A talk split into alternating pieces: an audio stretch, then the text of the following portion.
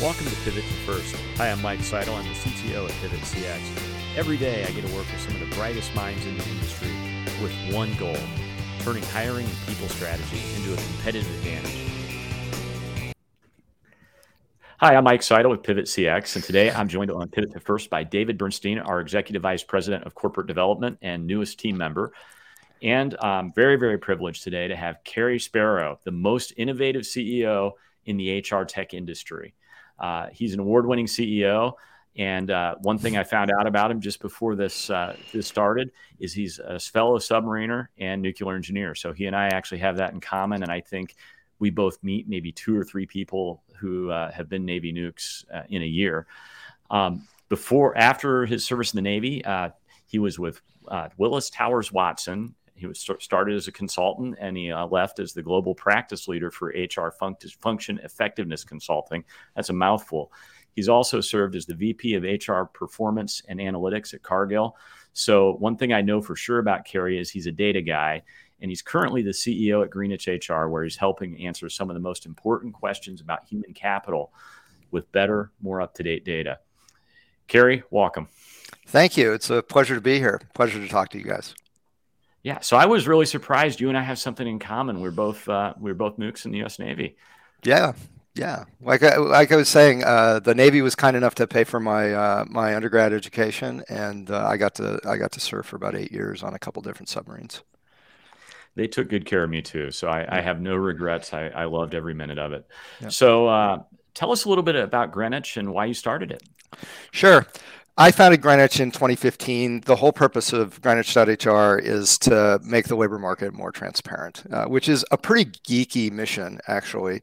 But having worked in the HR space, helping companies build and then execute human capital strategies, HR functions, HR infrastructure, one of the conclusions I had was that one of the biggest bottlenecks for really solid effectiveness, not just for HR, but for companies overall, was not so much the processes and not so much the technology. Those were things that have been through waves of improvement, but it really was the quality of the data. And one area that seemed like there was a huge opportunity is in the transparency around labor market data, specifically who's hiring, what are they hiring for, how much are they paying, what skills are needed, what supply of talent is available out there. All of those pieces of information are really just frankly horrible in today's state. The traditional way of measuring that kind of data is really quite antiquated, and it still is. And I thought and built a team that thinks that we can do this a better way. And we bring a totally different approach to evaluating what's actually happening in the labor market. That's real time. It's forward looking. It's not backwards looking. It allows for really deep analysis, and it also allows for really innovative and very efficient applications and creative applications of that market. To put it in perspective, the labor market world in the U.S. right now, salaries and wages are about $18 trillion a year with a T. It's except possibly with some financial markets, it's the biggest market in the U.S. And yet the information about it is completely antiquated. It is lagged. It's by months. It's not transparent. It's based on really small sample sizes. It's highly inaccurate. There's no standards for how to look at things. I mean, I could just go on and on and on about all the deficiencies. And anytime anyone with any economic training knows that anytime you have a really big market and you have really bad information about it, it means that the market is really inefficient. And inefficiency in the labor market means companies can't find the talent they need. They're not paying them appropriately. There's big inequities that happen. Individuals can't find the kind of work that leads to the most fulfilling contributions of their own talents and the development of their own skills. This is something that touches everyone, every individual, every family, every community, and yet it is extraordinarily poor as a market because of the quality of information. So we set out to change that. It's a bit of a geeky aspiration, but since 2015, we've built and maintained our continuing to grow what by our counts is the largest and the fastest growing source of real-time labor market intelligence that exists. And we sell access to that to all kinds of folks, ranging from investment managers, hedge funds, big corporations, media companies, consulting companies, technology companies that embed our intelligence. So if you want to know what's happening with pay in the market right now, if you want to know who's hiring for what kind of jobs right now, if you want to be able to understand in detail and in a way that's very credible how skills requirements vary from Dallas to Atlanta, for example, for a certain kind of position. Those are the kinds of questions that our data can answer. And especially in today's market, which is so dynamic, where pay is changing so quickly and it's so localized, and there's all kinds of questions about, are people resigning or no? It's just really hard to compete, for talent. Is pay going up, or over here it's going down, and so forth? Mm-hmm. Well beyond any kind of traditional comp management, salary raises that anyone's typically seen. That kind of information is more important than ever. So you bring up a really, really interesting point, which is the way that labor market data, as it's currently packaged up and reported in the Wall Street Journal and everywhere else, the methods that are used to collect that, I got to work a little bit with the U.S. Department of Labor in a former job, and I was just blown away by, they've been doing it the same way since the 1800s. Not a lot has changed in the methodologies they're using to collect that data, so it's kind of stale. What do you think the biggest misconceptions are that CEOs and business people have around labor market data? Well, so I'll start with a really big one, and then a few others. The really big one is that even regardless of how attuned you are to the market, whatever you think about what's happening with hiring and pay and the labor market overall is in some way wrong, right? And that's one of the things. Our data platform was designed so that it could get so precise. We track about 80% of all the new jobs in the U.S. and in the developed countries that we were in, and we're in about 59 countries. So you're not like the current. If you go look at the labor market data that gets reported in the newspapers and all of that, most of that data comes from surveys that really aren't very up to date, right? Right. Well, the surveys are have a few. First of all, let's give credit where credit's due. There is an enormous amount of statistical rocket science that goes into the way that the government evaluates the labor economy. And there's the smartest, folks in the world are involved in that question, but they're limited based on where they're getting their information from. As you point out, it's largely survey-based. And surveys are debilitated by small sample sizes, and they measure things that currently are as opposed to what they're going to be. They also, by measuring what they currently are, they're actually measuring past decisions. And so when you look at, who has a job, or if you look at what somebody's getting paid, what they're getting paid right now is actually a product of a decision that was made typically 1 to 2 years ago. It was a decision that was made on how to give an individual a raise, but that was based on decisions about overall budgets, which were set, 2 budget cycles ago. And so they're really significantly lagged. And so that leads to kind of one of the next biggest, misperceptions, is that you can actually manage a company based on what you think is happening from published economic reports and published pay analysis. And that's just not true, because here is an example. Over the last 18 months, for all jobs in the U.S., in all markets, the median advertised pay level has gone up by 30%, 30%. So that's 20% a year, all jobs. Mm-hmm. Now, in some markets, it's gone up much more, and in other markets, it's actually dropped for certain kinds of jobs. And so the economic data washes over all of that, and it doesn't keep up either. So if you're tracking on an annual basis, if you're tracking data that's published on an annual basis, it's not at all keeping up with what's happening in the locations that you're worried about, with the specific jobs that you're worried about, and at the time scale that you're worried about. Everything is totally different. It used to be that was okay, but especially since the pandemic, that's not okay anymore. So if I'm making decisions, like I'm getting ready to make a job offer to somebody, and I go take a look at fill in the blank government website that gives me, you know, kind of salary expectations and that kind of thing. What you're telling me here is that that data could be bad for a couple of reasons. One is it's not local. And the other reason is it's based on what companies are paying people, which includes all those people that have just been getting their little cost of living raises and all that, and doesn't reflect what I actually have to pay to get somebody to take my job. That's exactly right. Right. So the historical data that is what every other site is going to show you is kind of the average of the economy based on past decisions. And that doesn't do you any good from two fronts, not only hiring people, but pay has gone up so much that every employee right now is the target for recruiters, every employee. And so if you don't know what's going on in the market for pay for all the jobs in your company right now, it's a huge retention risk, and countless CEOs and heads of HR can attest to this right now. So it used to be that, you know, the mantra was that employees quit bad managers. But when pay is going up at the level that it's going up right now, employees are quitting to go get a better pay.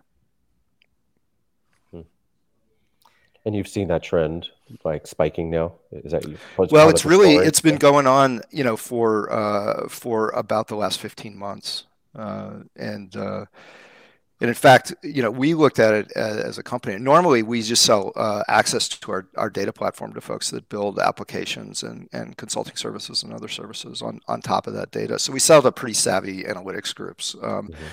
But we saw what was happening, and so there's got to be an application that gets, you know, this kind of insight into the hands of, you know, all kinds of anyone who needs it, regardless of their analytic capability, regardless of the size of their company and their budgets. And so we ended up building an application to do that. It's actually, we've got a demo of it on our website. Anyone can go out and try it out.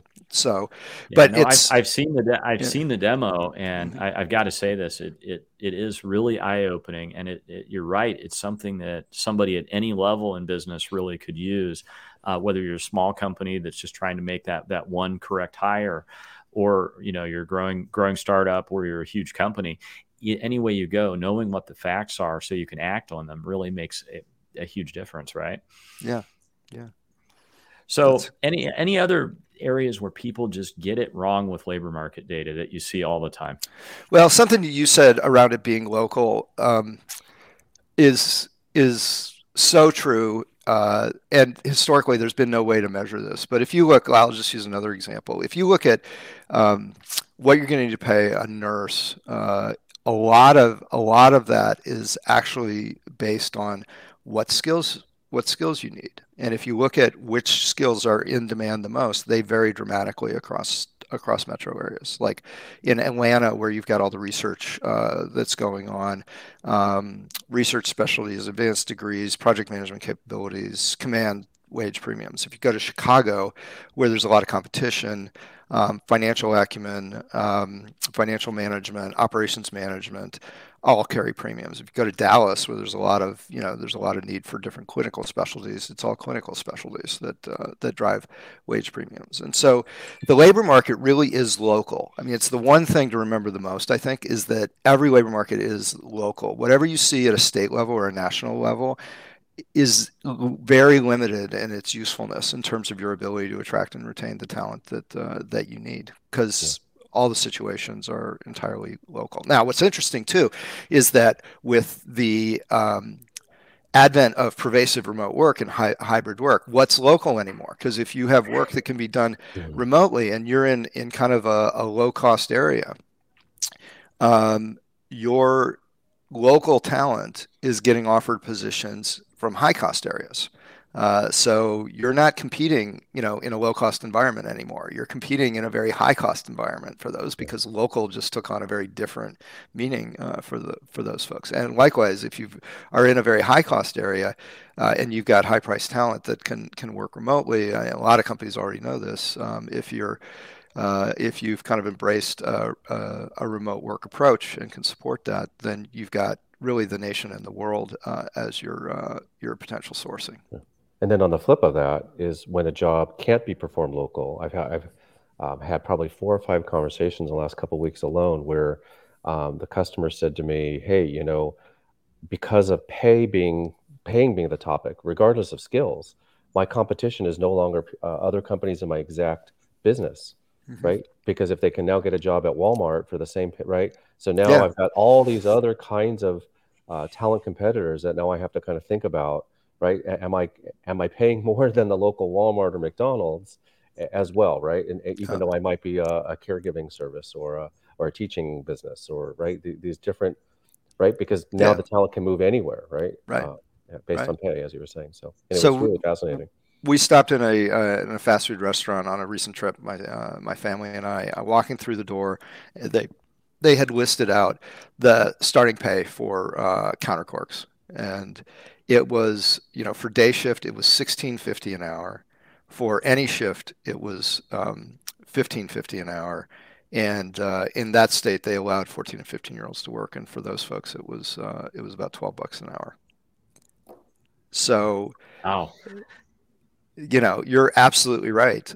Anyone who thinks that anything between 15 and 20 is a solid wage has to realize that every other retail, every other supply chain company, every other entry level position, they're all paying this, in the same range.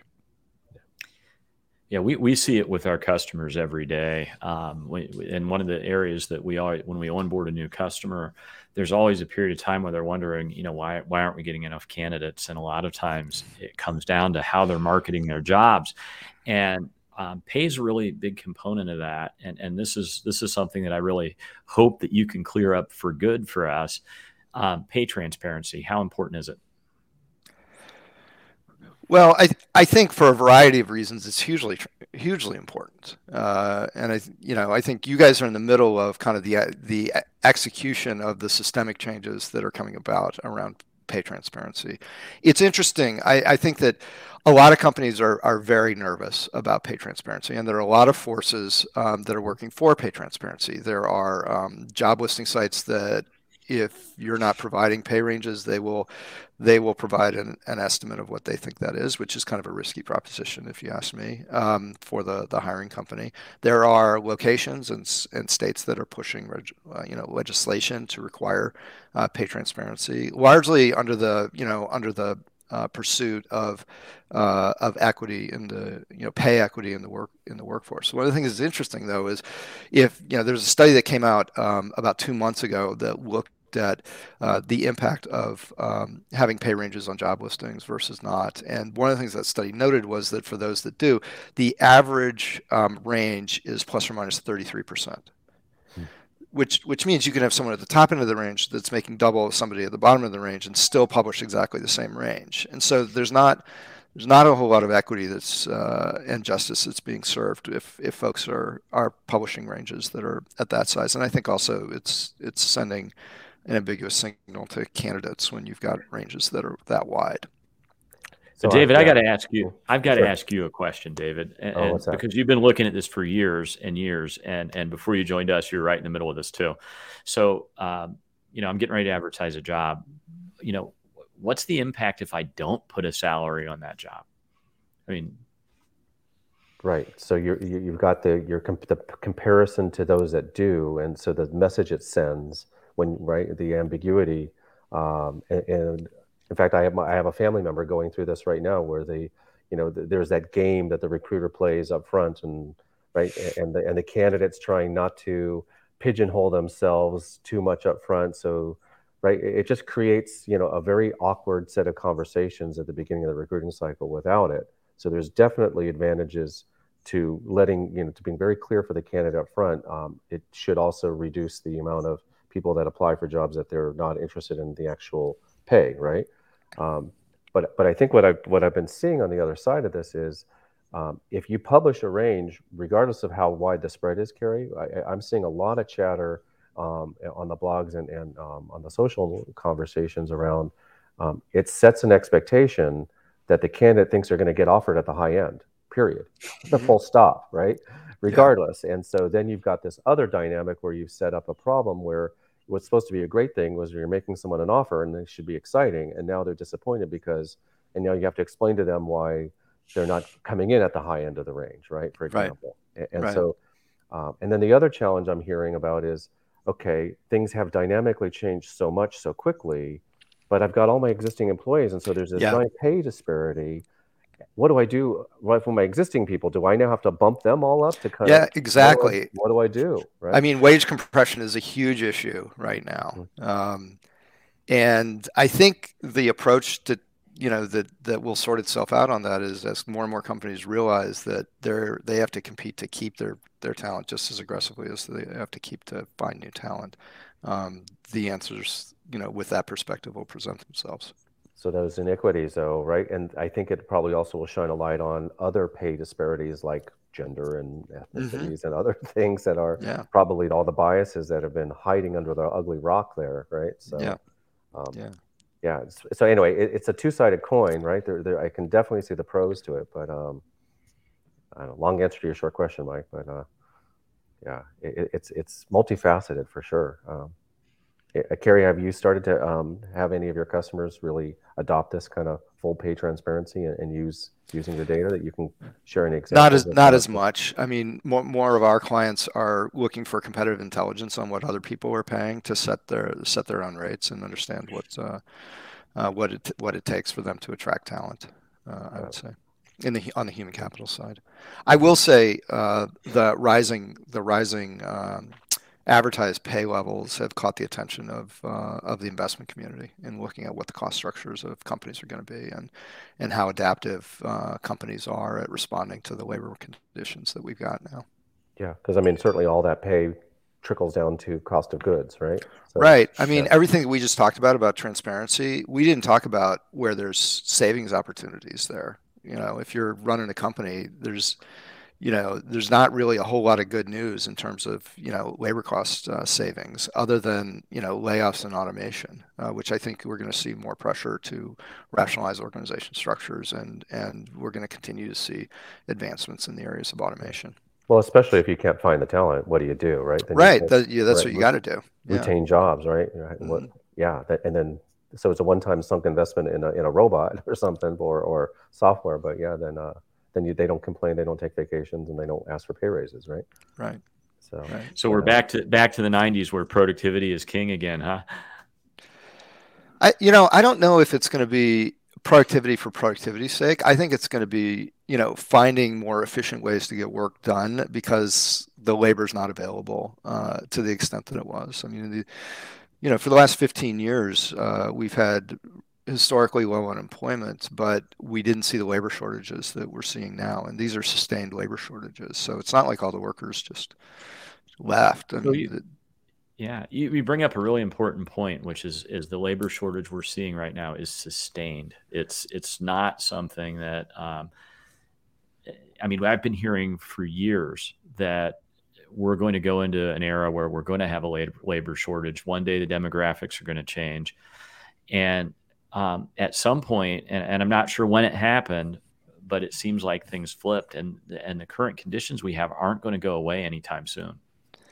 Yeah, I think that there's a lot of questions. You know, there's a lot of ambiguity about what's actually happening right now with the supply of talent. You know, there's the perspectives of the Great Resignation. There's the perspective that people have made too much money, you know, during the pandemic by doing nothing, and they're still living off that money. I don't know if those perspectives are necessarily correct. I do think people recognize they have more choices now, and they're probably choosing places that are, more attractive to them personally. They've got more choices also based on pay, as we were just talking about, which is, you know, creating a pinch across all companies. I do think that there's lingering effects with the restrictions around workplace restrictions around COVID that haven't completely sorted themselves out yet.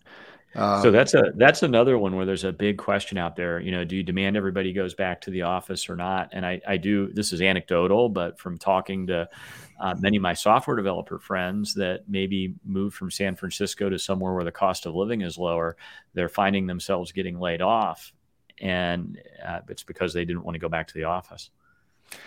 Well, there's several different stories that are playing out on this, right? There's companies that are pushing a return to, you know, an office work environment, even on kind of a part-time or a hybrid basis. There are companies that, frankly, don't have a lot of urgency to do it, and there's a third group of companies that didn't exist 2 years ago, and almost all those companies started in an environment where work was remote, and they've got business models and operating models that are remote. And there's a growing number of those companies every week. And so I am skeptical that the notion of going back to the office is ever going to look like what it was.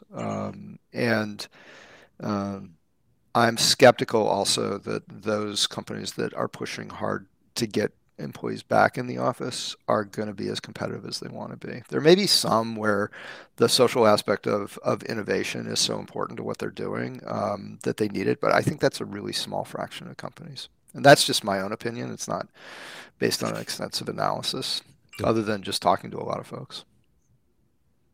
So, the other thing that I'm hearing a lot more about is this concept of quiet quitting. Have you been tracking this whole thing as well? No, say more about it. Yeah. Not quitting your job officially, but not feeling like you're getting paid enough, so you just kind of disengage and you do less. You don't go up, right, the engagement topic. So you're still there, but you're not giving it your all. Quiet quitting. It's kind of an interesting topic, especially in the younger crowd that tends to use TikTok and others. There's a lot of chatter around this concept of disengaged workforce, essentially, right? So we've been hiring a lot, and I've run across tons of folks that were interested in part-time positions with my company while still keeping their existing positions. It's like, well, how will you have time to do it? They're like, we got plenty of time. Right. Well, so, what did I tell you, right? Right. I mean, so that's... Red flag, huh? Well... Yeah, I didn't say we hired them, but right. But to your point about quite quitting, they could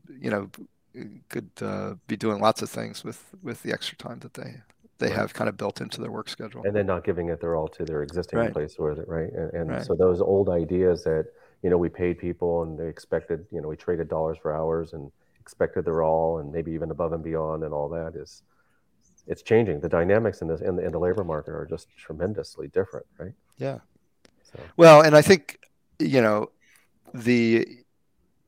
addition to kind of all the cost implications and the productivity implications, there's a whole, emerging culture version 2.0 that is being defined as we speak. I mean, the notion of corporate culture, I think, is getting completely disrupted. And it's not just during the time of the pandemic. I think what it's going to be like going forward is and I don't know. I mean, this whole topic that we've been on for a few minutes now is just, some of the, the underlying trend that's shaping, what culture is actually going to mean. But I actually believe, to the point about quiet quitting, I think culture is going to be even more important going forward than it has been. Because what's going to hold people to a company? Right. Especially when jobs are so, it's so easy to get something new and better, and you can right. have one or two or maybe even three of them, right? Yeah. So, last big question for both you, Cary, and David. So, I was watching the news. They say, hey, we have a recession going on. What does the data really say about the job market if we have a recession? What's really going to happen here? So. Overall, the job market hasn't really gotten the memo about the recession yet. The hiring is still strong and going up. It reached a little bit of a plateau over the last few months, but a plateau that is still like 200 to 300% higher than it was 15 months ago, depending on the industry and the sector that you're looking at. So enormous demand for jobs right now. In historic standards, and not going down, on a week-to-week basis. Wages are continuing to go up, which means that costs are going to continue to go up. But there seems to be a lot of money out there for people to be spending in. So, like I just saw an article this morning, Walmart, due to some pretty aggressive discounting, is seeing sales continuing to go up while everyone's talking about a recession. It seems like there are certain places that are most sensitive to interest rates where there absolutely is a pullback in the economy. And there's probably a lot of companies that are using the opportunity to reevaluate where they're spending. And that could lead to more of a slowdown. But, it's not showing up in the hiring data yet. I'll tell you that. You know, it's interesting because I always look through the lens of tech companies because, you know, that's the world I live in. And tech is an area that's really sensitive to interest rates. It and I think real estate are both very much that way. So a lot of what you read about bad news at tech companies really is it's harder to get capital right now to support these really rapidly growing companies that aren't very profitable. And so they have to make some adjustments to live within their means. And then real estate is real estate. Interest rates affect the cost of a home and all that very directly. So it's really, really interesting to see that. So if you are a tech company and you're looking at laying off a bunch of developers, here's the bad news. There's a ton of companies out there that can hire these people that aren't tech companies. Yep. Good example might be your old employer, Cargill. Yeah, there's a lot of places where it's not slowing down, a lot of investment that's going on. I mean, back to the points we were just talking about earlier, if the labor's not there, then the pressure on automation and tech is going up. So if you connect the dots, like you said, if Walmart's lowering prices, meanwhile, the cost of gas is going down, so you don't have to put as much of that money into the tank. Instead, you can now spend it, and you can get more for your money. And now we're approaching, you couple that with, we're about to hit holiday hiring season, right? So there's got to be some uptick even further, right, on the needs of that kind of talent. So it's just, I don't know when we would see the recession. Is it going to all come crashing down in February, right? Yeah, you know? I mean, I don't know. I mean, I think we could end up talking ourselves into a recession. I mean, a lot of times, you know, the business outlook is based on confidence. And the more we talk about, you know, how a recession is probably coming up, the more we start making individual small decisions that lead, you know, could lead us there. But I do think... we pay pretty close attention to a huge picture on hiring, which is really indicative of confidence in the overall economy, and that's not really slowing down. Cool.